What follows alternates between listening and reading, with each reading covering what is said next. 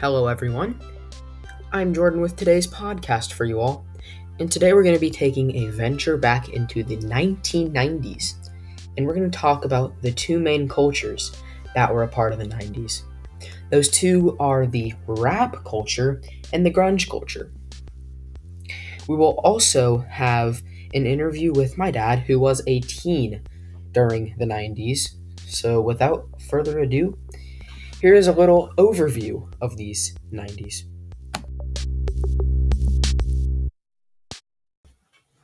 During the 1990s, music was a very influential factor, and in my opinion, the most influential factor that affected how people acted.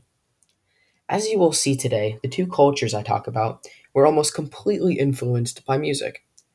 The clothes were also heavily influenced by music, as they would wear lazy, lounge around clothing as if they were in their own house.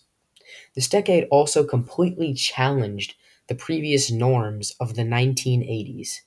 Just one example I just talked about, they completely changed the clothing style people like to wear from fancy to lazy.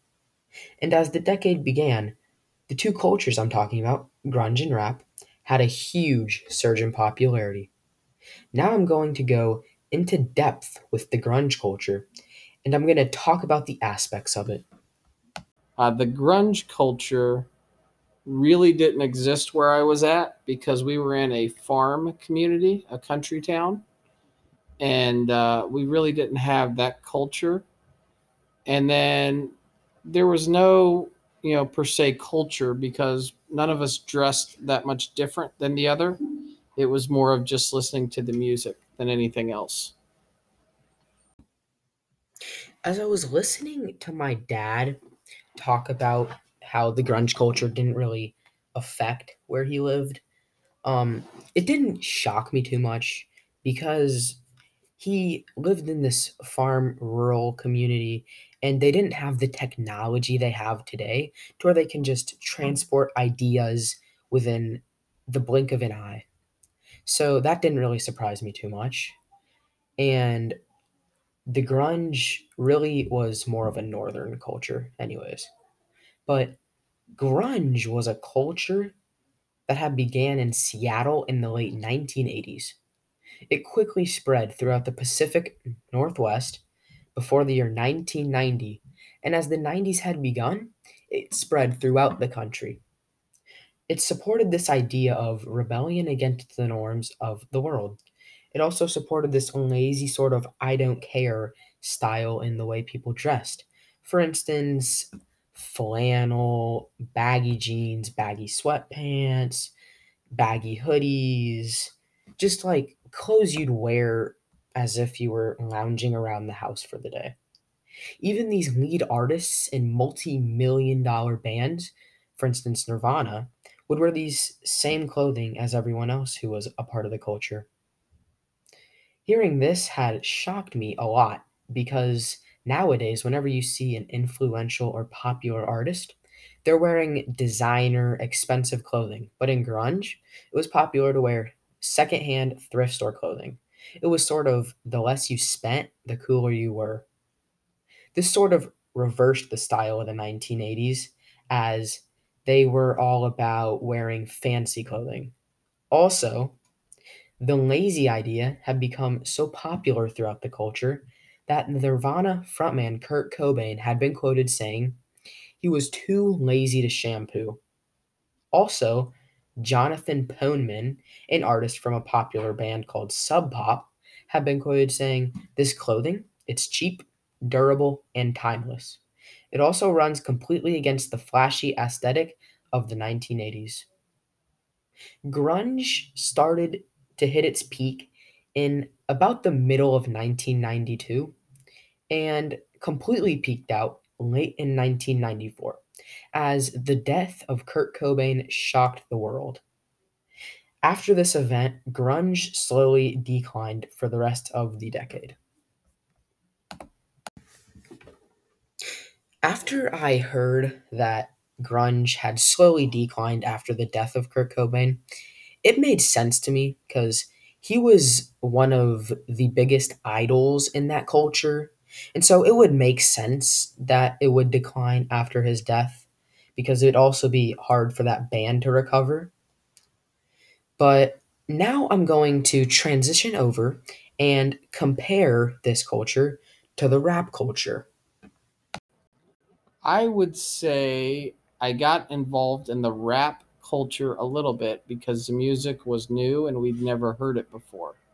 So people like Dr. Dre and Snoop Dogg and Tupac, we loved their music, but I don't know if it was part of a culture or more enjoyment of music. Again, my dad was talking about how in his little community that these cultures hadn't really traveled too well to there and how we just really listened to the music. And he also talked about how, you know, Dr. Dre, Snoop Dogg, kind of the idols of the music. So now I'm to go into depth with the rap culture. So this was the other popular culture of the 1990s. Um, it was very similar to the grunge, although it wasn't completely the same. It did talk about the issues going on in our country, and it also completely changed the way people dressed and challenged the norms of the 80s. But it did it in a different way. It supported this idea it was cool to be quote unquote bad, as in skipping school and partaking in gangs and gang violence.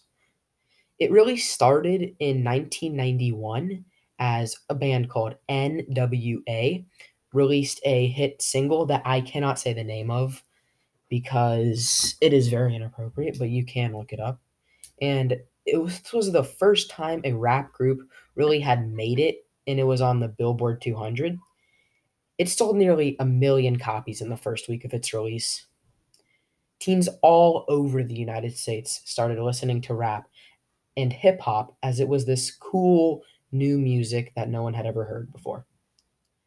But the issue with this was that they didn't understand these rappers weren't, for the most part, being literal about the gang banging, shootings, and violence they talked about in this music.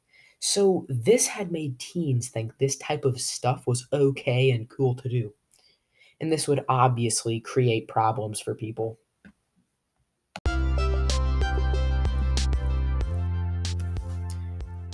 After I compared these two cultures, I feel like if they sprang up again today, I would have been a mixture of these two. For instance, the music rap I like that music a lot. It is my favorite genre to listen to.